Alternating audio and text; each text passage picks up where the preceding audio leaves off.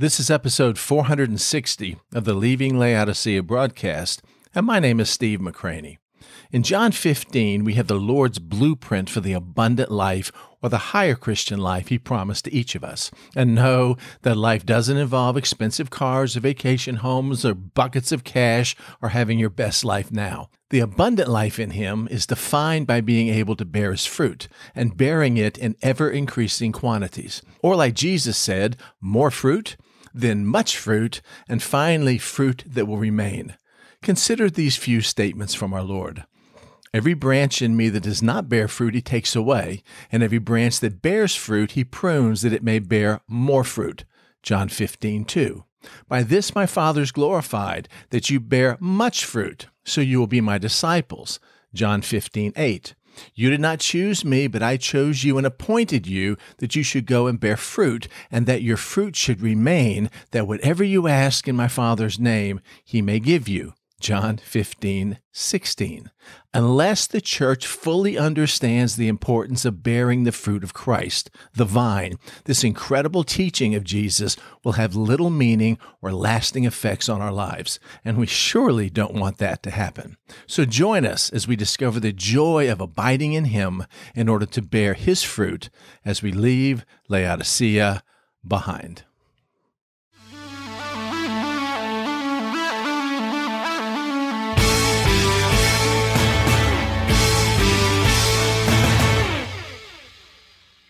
Hey, before we begin, uh, I don't know if you guys have been listening to the last couple sermons on John 15. I really have no way of knowing that. I don't know how your spiritual life has been going.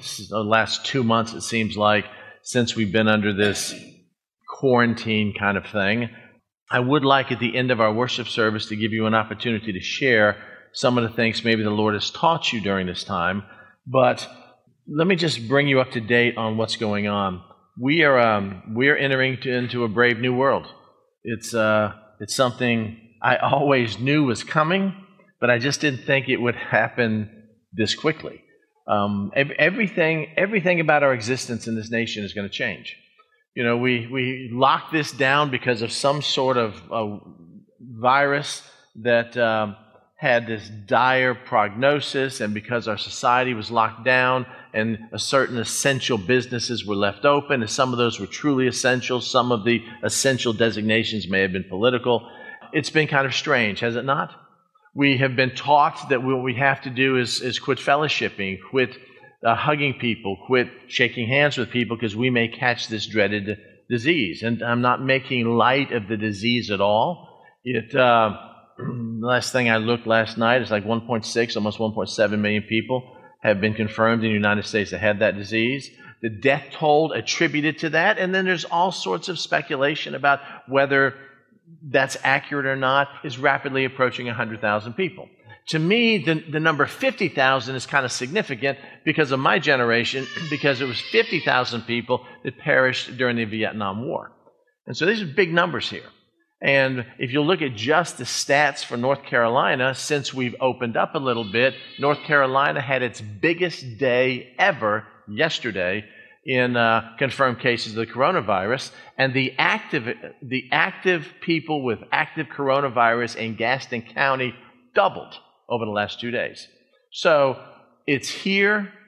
It's going to be rough that uh, they're talking about a spike in the fall. They're talking about some sort of vaccine, and then there's all the controversy about that. They're talking about another spike in 2001. And from what I've been reading, and I read a lot about this stuff, what I've been reading is they don't think this thing's going to go away until the summer of 2021. And then there's probably going to be something else down the pike. I mean, the reality is everything going on is really just the beginning of birth pains. I mean, we know Christ is coming, and we know it's just the beginning of birth pains. But our life has changed. We go to Walmart and we have to stand six feet away from people. We wear masks or we don't wear masks. You go on the internet and you find that you know, half the people say it's bunk, and the other half people say it's a dire deal here, and we're going to violate civil authorities because the civil authorities, of course, are wrong in what they're doing, and then we're teaching our kids to rebel. I mean, it is, it's crazy. It's absolutely crazy. So, are you going to get the coronavirus? Probably. Life has changed. There's a probably hundreds of thousands of small businesses that will never open back up again. Think of all the mom and pop restaurants and the mom and pop shops that were just barely making it. And all of a sudden they're shut down now. Take, take a small restaurant, a sub shop. They're, they're shut down now for two and a half months. And of course, if it's possible, you can get some sort of payroll loan that, to keep your employees working in a shop that's shut down. And then, you know, when it opens back up, there's going to be less people interested in eating your subs because I kind of like takeout now. And, and you know, a lot of these shops were barely making it. So, okay, we're going to open up phase two and phase three, in some states, phase four and phase five, which will allow you to open up, but you can only seat in some states 50% of the people, other states less than that. Well, we can't even make it with 90% of, the, of our, our booths filled. How are we going to do that? Massive. Bankruptcies are going to take place. It's, it's a different world. So, what does that mean for us? Number one, we don't live in fear. I mean, because none of this surprises the Lord. True? And one of the things it should have taught us is the fact that we don't know everything and we can't plan for anything, and God knows exactly what He's doing. And more than anything, we have to learn to be, as we've talked about for six or eight months now, a faith prepper. We need to prepare our faith for difficult times. Now, that's not to depress you. What's that to do is to somehow get our focus on the things that really matter, and that is our relationship with the Lord Jesus Christ and having the kind of faith to persevere during difficult times. Paul and Silas are thrown in prison. They're flogged. It's midnight. They're sitting in excrement. It's, it's horrific in the prison. They're chained in there, and yet they were singing praise songs to the Lord because they weren't focusing on their circumstances and how unfair they are. Instead, they were focusing on who they belonged to. And their faith soared. Do you remember? Soared. Same thing for us. So, about three weeks ago, I was asking the Lord, what do we need to do? What do we need to focus on? What's the, what's the teaching that we need to just drive deep in to encourage each of us in our spiritual lives?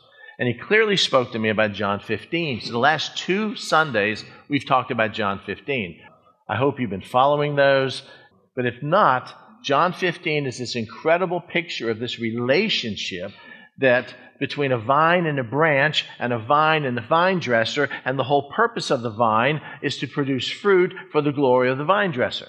And as I shared two weeks ago, the Lord could have chosen any example he wanted to. He could have employed the example of sheep and a shepherd, which he did in John 10, or an orange tree uh, or, and an orange, which he didn't, or a cowboy and cattle, which he didn't. Instead, he chose this, this clear example of his relationship with God the Father and the Lord's relationship with us and what our purpose is in life and what Christ's purpose is in life and how it all melds together.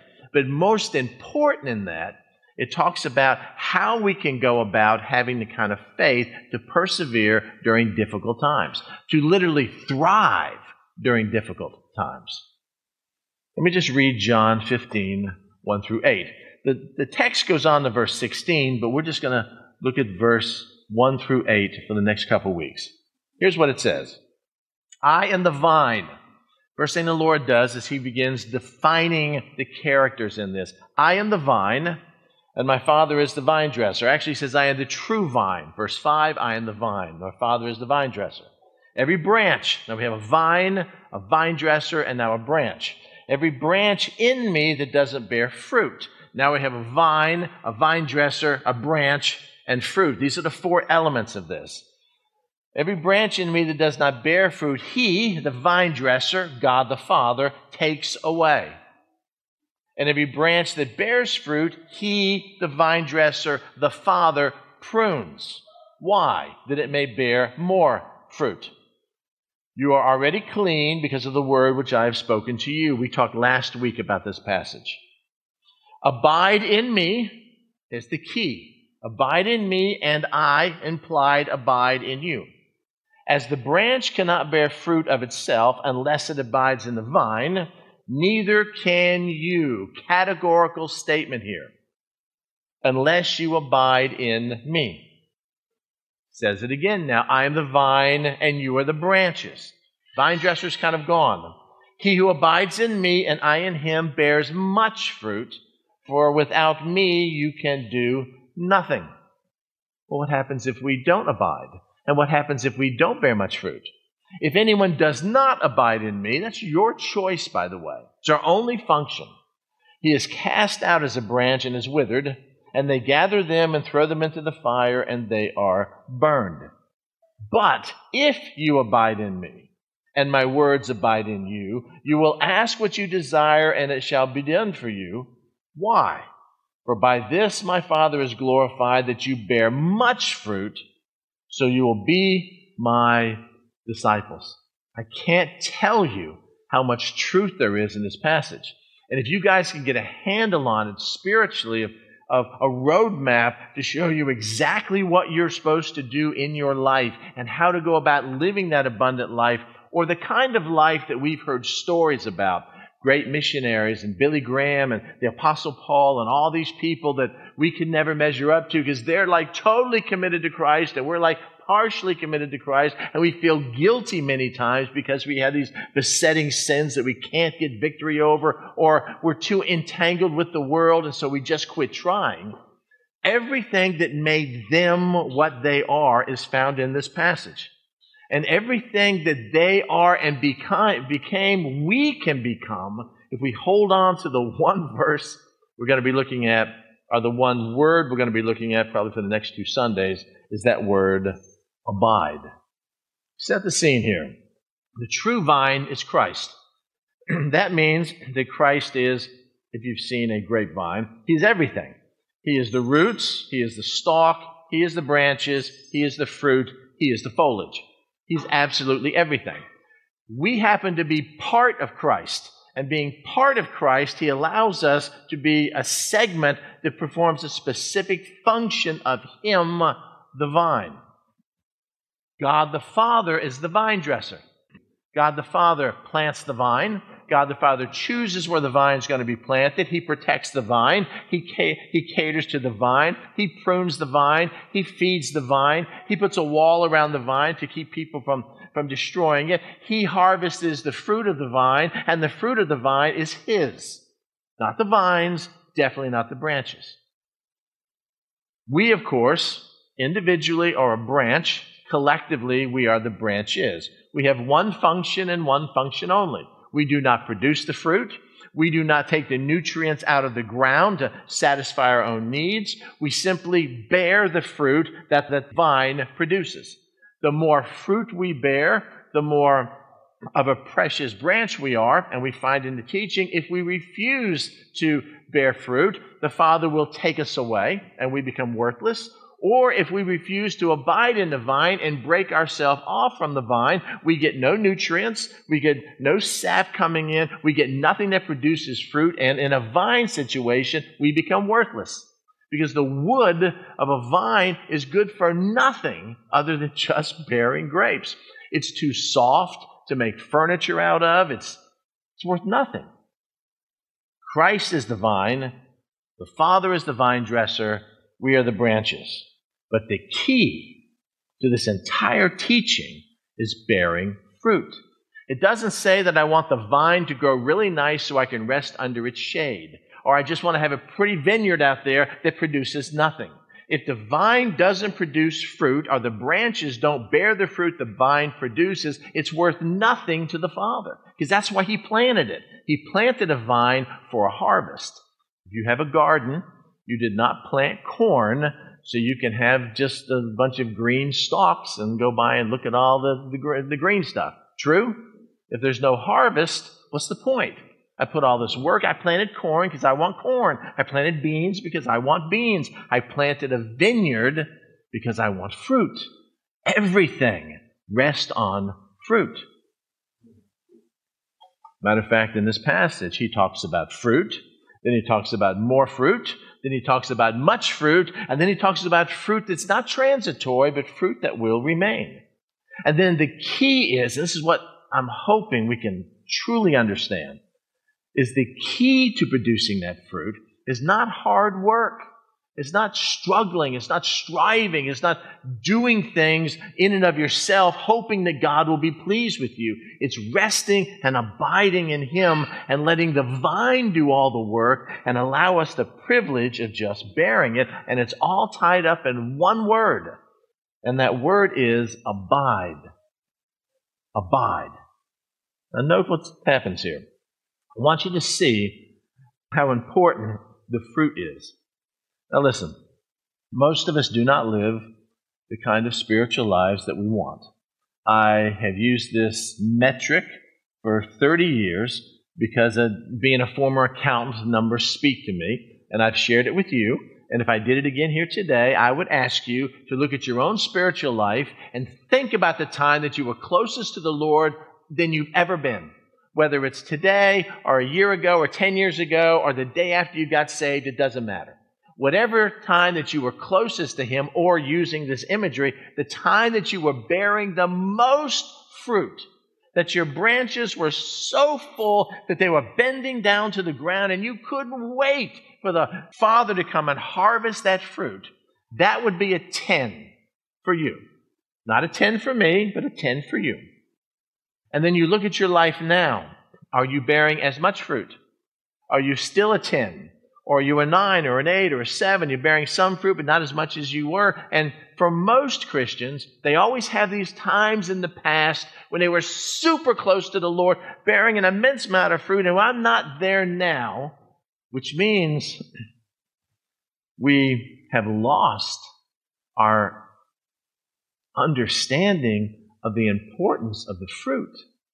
Yeah, I, I, I remember one time that, that I bared so much fruit, but now I'm only bearing a third of that. I'm a four, a five, or an eight on a scale of one to ten, being ten the closest I've ever been to the Lord, and I'm content with that because that's all the fruit I want to bear. It's that's as much as I'm going to abide. I mean, I've got other interests and other things that I want to do. And, you know, my life is really busy right now. And, and I have other things that have supplanted my desire to, to bear his fruit. But from the, from the vine dresser's perspective, the only reason why you exist and I exist as a branch is to bear his fruit. Look what he says about it. Abide in me and I in you. As the branch cannot bear fruit of itself, and we can't, unless it abides in the vine, neither can you bear fruit unless you abide in me. That's verse 4. Verse 5, he talks more about fruit. I am the vine, you are the branches. He who abides in me and I in him bears now much fruit. We've gone beyond just fruit now to much fruit. How do we bear much fruit? We need to understand that without Christ, we can do nothing. Verse 8 By this my Father is glorified. What? Uh, how are you glorified? That you bear much fruit and prove categorically that you're my disciple. Because my disciple is determined by the fruit they bear. A branch in a vine tree is known to be a branch in a vine tree because of the fruit it bears from the vine. Verse 16 you did not choose me, but I chose you and appointed you to do what? To have a good life, to build a big house, to make a lot of money. No, to go and bear fruit.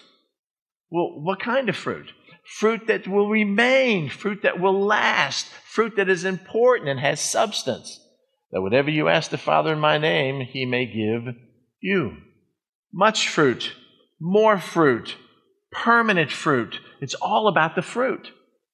We think that it's all about us. Well, God's really concerned about my life, and so He's concerned about where I work and who I marry and how, how I feel and what I do and what I don't do and how I raise my kids, and all that is true. But it all falls under this huge umbrella. And the huge umbrella is I only care about these things because it makes you bear fruit. If, if it bears no fruit, we end up walking out from under his umbrella, umbrella of protection because fruit bearing is all we were created for. God planted the vine, his son. His son, of course, grows and his son has these branches and we are allowed to be in Christ, connected to Christ. And he, through our relationship with him being in Christ, gives us the Holy Spirit that produces spiritual fruit in our life. And the goal is to produce so much fruit that the vine is praised by the vine dresser and the vine dresser is glorified by our fruit. Well, I don't want to bear fruit. I'll just bear a couple grapes over here, but I'm going to spend the rest of my time making money and, you know, getting involved in politics or, or whatever I want to do. And from this perspective, the vine dresser goes by and goes, you know what? It's not worth the sap going into this vine that's not producing fruit, I will take that branch away because it's worthless, and I'll prune that branch and cut away everything that doesn't produce fruit so that those branches who do produce fruit will produce more. It's the same parable when Jesus gave out the talents to his servants. Do you remember? How do we bear fruit? And here's the great part this is the part that the guilt is gone. It's not like, well, I'm not doing enough. This isn't about doing.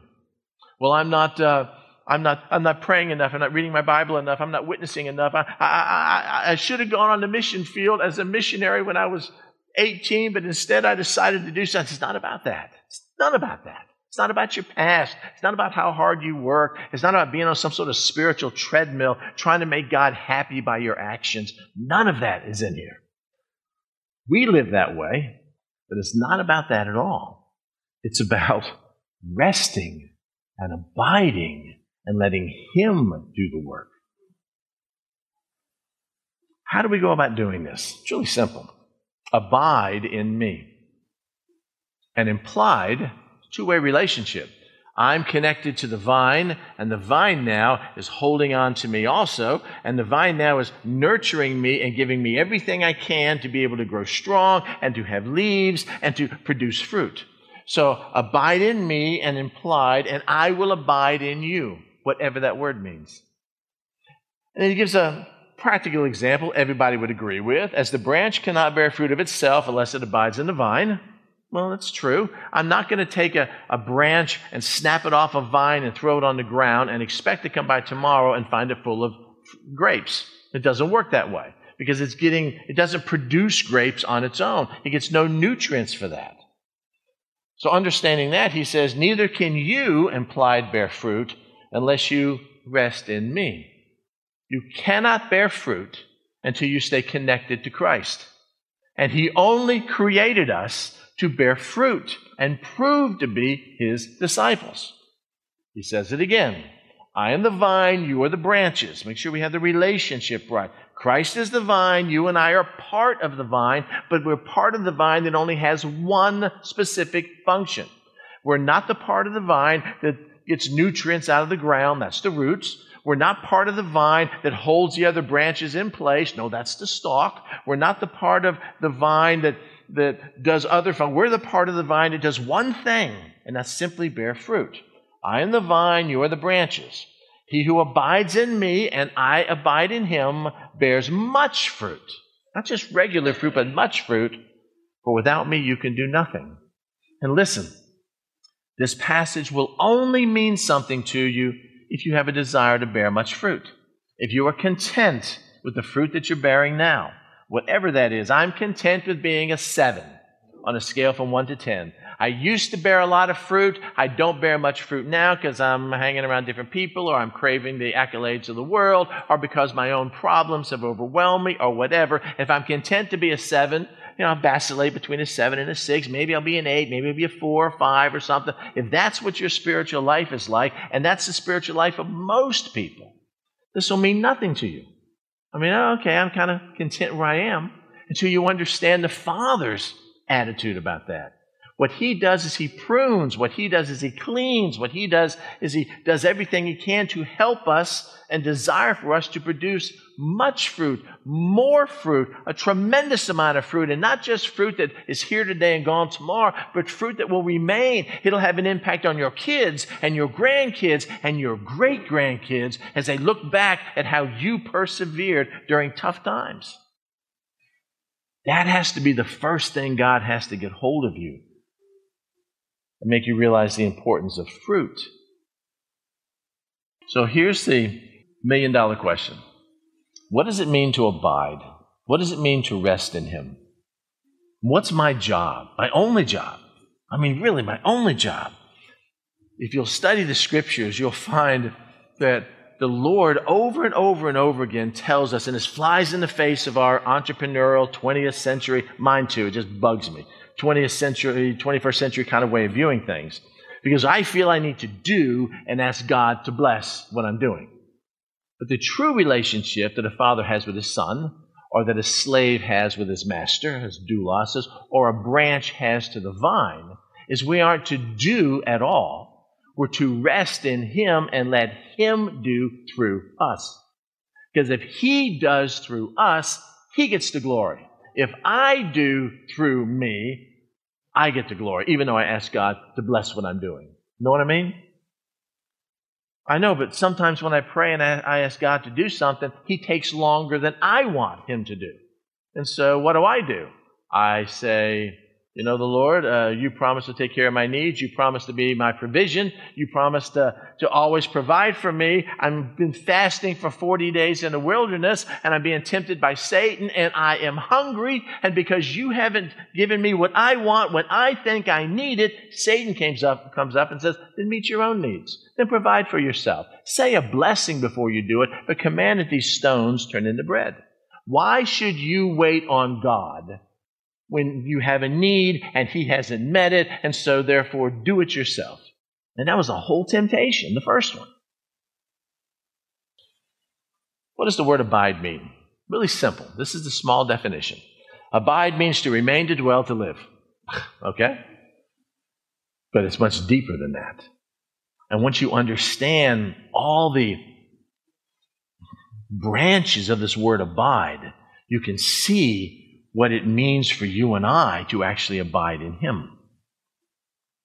In John's writing, if you remember, John took the word like logos, the word word, and he changed the meaning to be an emblem of Christ. In the beginning was the Word. Do you remember? Added something to it that gave it, gave it a, a, a different application. He does the same thing with the word abide. In John's writings, it deals more with the relationship of, of one thing or one person with another. In other words, you have the phrase remain in or with someone. In other words, there's a, there's a context here to abiding. It doesn't mean just to remain, dwell, and live, but it's to remain, dwell, and live in a relationship with someone or something. And if you go a little further and you look exactly how John is using this in John 15, you need to get this. It means to be and remain united with Jesus with one heart, one mind, and one will, and to remain steadfast and unwavering in that relationship. Just like a branch is to a vine. I'm not just an independent contractor that I'm holding onto the vine as long as I want to, and then I'm going to let go. When that fusion takes place, the vine and the branch actually meld together as one, and the, the nutrients and the sap and everything necessary to bear fruit flows from the, from the vine into the branch. It's a total relationship. In other words, the same nature that the vine is, is the same nature as the branch. They're the same thing. One just has a different function than the other to be and remain united with Jesus, with, one, with Him in heart, mind, and will, and to remain connected to the vine, to remain steadfast, unwavering, no matter how I feel in that relationship. I will maintain that relationship at all cost. So let's look at the verse again. Abide in me. I want you to be, you be united with Christ with every fiber of your being, your mind, your will, your volition, the choices that I make. My, I have the mind of Christ. It's not what I think should happen or what I think seems reasonable. It's what Christ says should happen. And I'm, i have this relationship with Him, and I'm going to not let anything grieve the Holy Spirit or anything sever that relationship because I'm going to remain steadfast and unwavering. If I have that relationship with Christ, Christ has that relationship with me. I abide in Him. And he has that same nature, same union with me, with the Holy Spirit inside of me, the new man. Abide in me and I in you. Second part of this verse. As the branch cannot bear fruit of itself unless it remains united, totally steadfast in that relationship, connected to the vine, not letting anything sever the two, neither can you bear fruit unless you remain in that exact same relationship with me. That's our job. That's the Christian life in a nutshell. We think that it has to do with this these choices that we make and these decisions that we make and, and all that. But those decisions will be communicated to us in crystal clarity if we stay connected to Him. The branch must abide in the vine. If it doesn't, the branch cannot bear fruit. You must remain connected to Christ, more so than just, you know, Sunday morning and a little devotion now and then. This is abiding. This is a, a total union of your mind, will, and, and, and choices. The branch must divide in the vine. If it doesn't, it cannot bear fruit, which is the only reason the branch exists. You catch that? The only reason you and I exist is to bear fruit.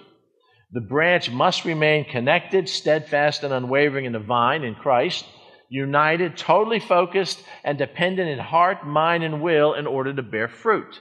Well, is that a new teaching? No. It's what Jesus has been saying from day one. In Matthew chapter 6, for example, let's hit us where all, our, all us as men live, providing for our families, making money. It's what we do in our culture. Matthew chapter 6, Jesus is saying, quit worrying about making money. Quit worrying about where you're going to live, what you're going to wear, what you're going to eat, do all that kind of stuff. Look how I take care of everything else out there. Your job is not to fret about that. Your job is to remain in me. You're to seek first this relationship with me. Seek first my kingdom. Seek first my relationship, and I will provide everything that you need. Now, we've read that verse forever. And it's, yeah, okay, but it doesn't really work that way in real life. It does to be a vine, I mean, to be a branch and to bear its fruit. There's no other way in Scripture. Now, we can limp along in the kind of spiritual relationships we all have. But the fact is, if I'm satisfied with that, then I'll keep doing the things I always do. But if I'm dissatisfied with being anything less than just totally bowed down with spiritual fruit, this teaching will have no effect. And once you grab hold of the importance of fruit, it, again, it changes everything. So if I asked you, this kind of relationship that you have with Christ, are you abiding in Him, resting in Him, trusting Him for everything? Or we only trust in Him with the stuff that we can't do ourselves? The stuff that we want to do ourselves, we trust us and ask Him to bless it, and we want Him to bless it on our timetable, even though our timetable may be different than His. I'm not willing to wait. I've shared this with you so many times over the years. My biggest kink in my spiritual armor is waiting. I've told you this. I would rather do something wrong today because I'm doing something than wait and do something right tomorrow. Satan knows that. The Lord knows that. And when I have a decision to make or something needs to be done, I can't remember the last time he did it on my timetable. Wants me to wait and trust him. Sometimes I do, sometimes I don't, and bear the consequences. But in order to be what he needs us to be, especially as we see the situation our world is going through, we have to have that faith prepper mentality that I want everything Christ has for me. So I want to close by just letting you look at a couple other places in Scripture where this word abide is used. And I want you to see the depth of what the meaning is. Just doesn't mean to live well or make your home. It's a little bit, little deeper than that. It, it, let me just let the word speak here and then we'll close. Matthew 26, 38. Then he said to them, My soul is exceedingly sorrowful, even unto death. Do you remember the story? He's going into the garden to pray. He's getting ready to, to have a conversation with his father, knowing that in just a few hours the father was going to pour the wrath out of the entire world, my sin and your sin, on his son. And he didn't want to be alone. Stay here and watch with me. Abide and watch with me. I mean, the word means more than just live or dwell. I mean, Jesus is saying, I need you to stay with me. I need comfort from you. I, I, need, I need to be, I need you to be here in the, the proximity of, of where I am. Stay here. Don't leave. Don't disconnect from the vine. Stay here. Matthew 6, 26. Luke 8. And when he stepped out on land, there met him a certain man from a city who had demons for a long time. Remember the story? The man of the Gadarenes. He wore no clothes, and he did not live in a house, but in the tombs. He made his abode, his home, where he lived, abide here. I mean, think about that. I don't know what your family life is like at home. If you have a stressful relationship with your spouse, or if your kids are, are uncontrollable, or whatever, um, you know, home is not a good place. My relationship with my wife, I mean, I'd rather be home than any place else. I mean, it doesn't matter what the world does out there. It's like when you come home, worked really hard at work, boss yelled at you, lost the contract, maybe get fired. You walk inside, you open the door, and you walk into your home. Ah, it's safe. It's comforting. It's, it's where the people are that I love and love me. Same word for abide. Note the relationship. John 132. John the Baptist. John bore witness saying, I saw the Spirit descending from heaven like a dove, and he remained on him. So to abide doesn't mean to come and go. It's not something transitory. Yeah, I'm abiding in Christ, now I'm not. I'm resting in Christ, and now I'm not. Think how ridiculous that is if we're a branch in a vine. I'm connected to the vine, uh, now I don't know what to do. Because they're going to gather me in a pile and burn me because I'm not worth anything anymore. I'm not producing the function God created for me. The word means to remain. I'm, I'm in the vine, and I'm staying in the vine, and I'm not going anywhere than the vine. And no one, Jesus says, can snatch them out of my Father's hand or my hand. Remember? Word abide. John 6:37, same word. Do not labor for food which perishes. So what are we supposed to labor for? Food which endures. Now it's it's not just remaining, but now it's remaining for a long time. And the word endures mean it, it means it's going to remain steadfast, like he said in John 15. It's even through trials and tribulations, even through wind, even through wild beasts, even through a, a, a tornado that can come through the vineyard. I'm still connected, and the fruit's still connected because I'm abiding. Is what the word means. Not just remaining, but now endures to everlasting life, which the Son of Man will give you because God the Father has set His seal on him. John 14, 25. These things I have spoken to you while I abide with you, or while I am present with you. I'm being present. I, it's not that I was present or I will be present. Right now, at this moment, I am with you. I will not leave you or forsake you. I will stay close to you. We are inseparable because I abide in you and you abide in me. You see the depth of this relationship just on how these words are used? Acts chapter 20, verse 5. These men going ahead waited for us at Troas. Waited. So it's not only just resting and abiding and remaining and enduring, but it's it's we're here. We're waiting. There's, there's an expectation. We're in this house and we're waiting and we're abiding there because we're waiting for you. We find in Acts 20, 23, the verses await. I mean, it, it explains it even better. Except that the Holy Spirit testifies, this, of course, is Paul's farewell message to the elders at Ephesus. He said that the Holy Spirit testifies in every city, saying to chains and tribulation, abide me they await me, but it's the exact same word. Acts 28 30, the word dwelt is used. Then Paul dwelt two whole years in his own rented house and received all who came to him. Same word. Romans 9 11, watch this one. This is talking about election and talking about Israel. This is, this is an amazing chapter. Look what he says here.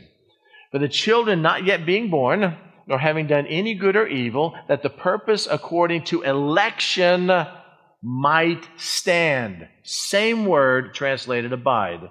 Not of works, but of him who boasts. So abide means I'm standing, I'm enduring, I'm remaining, as he said in John 15. I'm, I'm, I'm there. I'm not going anywhere. I'm inseparable, united in heart and mind and will in an enduring relationship, unwavering in that relationship.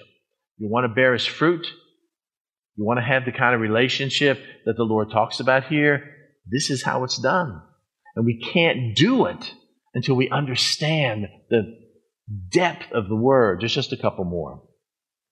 2 Timothy 3:14 not only am I standing firm, but I'm also continuing. Same word. It's not here today and gone tomorrow. It's not, I'll be spiritual today and not spiritual tomorrow. I'll be really sold out to you, Jesus, until it comes to this relationship over here or this sin over here. And then I'll just ask for forgiveness. It doesn't work that way. You're resting and abiding in Him. You must continue, same word, in the things which you've learned and have been assured of, knowing from whom you have learned them. There's more. There's tons more. But I just want to give you a glimpse of what the word means. Abide in me. What does that word mean? It means to stay in me, to live in me. These are the ways we just saw that word used. To remain in me, to endure in order to remain in me, to be present with me right now, in the here and now, today, this moment, not yesterday, not tomorrow, but present in me. To wait. Wait for me because you don't want to go anywhere without me because without me you can do nothing. To dwell in me. To take a stand with me. To continue with me. Remember? Now, the earlier definition says to be and remain united with Jesus one with Him in heart, mind, and will, and to remain steadfast, unwavering in that relationship. Now, what I'm trying to share with you is this is the recipe. This is the bullet point steps that are necessary for you and I to have that kind of relationship. Look what it says here. Let me ask you these questions first. Have what I just shared with you describe your relationship with Christ? And most of you would probably say what I would. Uh, sometimes yes, sometimes no. Yeah, you know, in the high points, yes, but a lot of my relationship, no. Why? What about the times you disconnect from the vine? What about the times you, I don't want to bear that much fruit? What about the times you say, well, this is what I want to do, and that's just the way it is? I mean, it's, it's stark disobedience, but in our culture, we don't care. I mean, yes, we haven't had Ananias and Sapphira get dragged out and, and buried behind a barn because of their sin. So therefore, we think God is just really happy with us and we want to have our best life now. And the question is, are you focused on Him and Him alone? Or, and again, this is, most men are like this. Or is He just one of a list of things that are important in our life? Hey, what are the most important things in your life? Oh, uh, let me see. Uh, there's a God uh, my family, my work, um, and, and you know my hobby, my health, whatever it is. We've got these list of things, and we just have a tendency of putting God number one because somebody asked us about it. Becomes Saturday, maybe it's not number one, or Tuesday it's not number one, and it kind of fluctuates. It's not the way it works. God is not one of a list of priorities in our life. He is the only priority. We stay connected to Him apart from Him, we can bear no fruit. And the only reason why He created us was to simply bear fruit. So, understanding that definition, let's read these passages again. I am the true vine, and my Father is the vine dresser. Every branch in me that does not bear fruit, He takes away. Why would He do that? Because you're useless from a, from a vineyard standpoint. You're, you're taking nutrients that could be used to bear fruit and just going off on your own, building your own little kingdom and your own wood and, and more foliage, but, but no fruit. And so a vine dresser says, I can't have that. Everything that comes from the vine has to produce fruit. So I will take those branches away. And every branch that does bear fruit, look what I'm doing, Lord. Look at the fruit that I'm bearing. Are you happy with this? No. I'm going to prune you back. I'm going to cut more branches away and more dead wood away. And it's a painful experience where he begins taking things out of our life, even if we're bearing fruit, for the sole purpose of us bearing more fruit. That's what he says. Vine dresser's not satisfied with fruit. He wants more fruit because that's what we were created to do. You're already clean because of the words which I have spoken to you. Abide in me, and I in you. As a branch cannot bear fruit of itself unless it abides in the vine, neither can you. Get it out of your mind that you can do good works to satisfy me. The fruit that satisfies the vine dresser and the Father is fruit that the vine produces. Unless you abide in me. Again, I am the vine, you are the branches. That's all we are branches. We're blessed enough to be able to have a function in Christ. He who abides in me and I in him bears much fruit. Not just more fruit, now much fruit. Don't think we can do it ourselves because without me you can do nothing. If anyone does not abide in me, here's the scary part. Well, I understand that, Lord, but I'm really satisfied with my spiritual life the way it is. I'm really satisfied just bearing a few little things that I do. You know, I don't want to abide in you anymore. There's some questions that I can't answer. There's, there's problems out there. I, I have my, my self identity tied up in what other people say about me rather than what you say about me. I'm not going to abide in the vine anymore. He says, He is cast out as a branch and withered. And they come and gather them and throw them into the fire and they are burned. We'll talk about that in the weeks to come.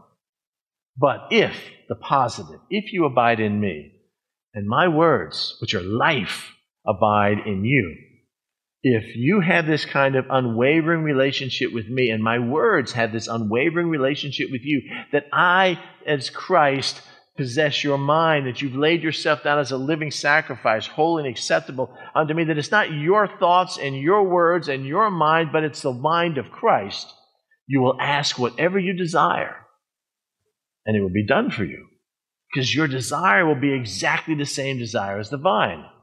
And by this kind of relationship, doesn't say any other, but this kind of relationship, according to John 15, my Father is glorified. If what? If you bear much fruit. Bear much fruit, and then you prove that you're a believer in Christ. If you bear much fruit. Because when people who are lost want to know what a life of Christ is like, they should look at your life and my life. And not that, not that we're just pretty vines or pretty branches, but the fruit that we bear. And they should be able to look at us and realize that the way we are and the way we act and the way we're able to forgive and the way we're able to trust and the way we're able to, to even praise the Lord even when terrible things happen to us is simply because of what the vine has done for us and the fruit we're able to bear. That it's not my fruit, it's His fruit. By this, my Father is glorified that you bear much fruit and be my disciples. So, the choice is mine and the choice is yours. We know what the word abide means, and we know what happens when we abide, and we know what doesn't happen when we abide. It's really up to us. How do we want to spend the years we have left on this earth, especially when we're entering into a, a time right now in our nation where the kind of faith most of the church has right now ain't going to cut it? It's not going to cut it. We're going to have to be more like Christ. And all we have to do, and I know it sounds easy, it's not, it's, it's difficult, but it's simple. The simple aspect of it is, is all I have to do to it is abide. And here's what I've learned by experience and what the, what the word says that if I go an inch, he goes a mile. Do you realize that? If a vine dresser wants to graft a branch into a vine, what a vine dresser does is he cuts a little notch into the vine and he takes the branch and he places it there and he wraps it really tight.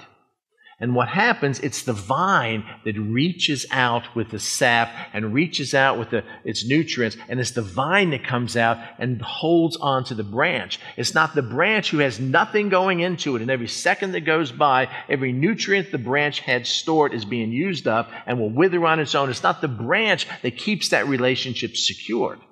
It's the vine that does the work on the inside, but is secured by the Father in his tape. Our job is to rest in Him, to trust Him, and to let Him do all the rest. Amen? Let me pray.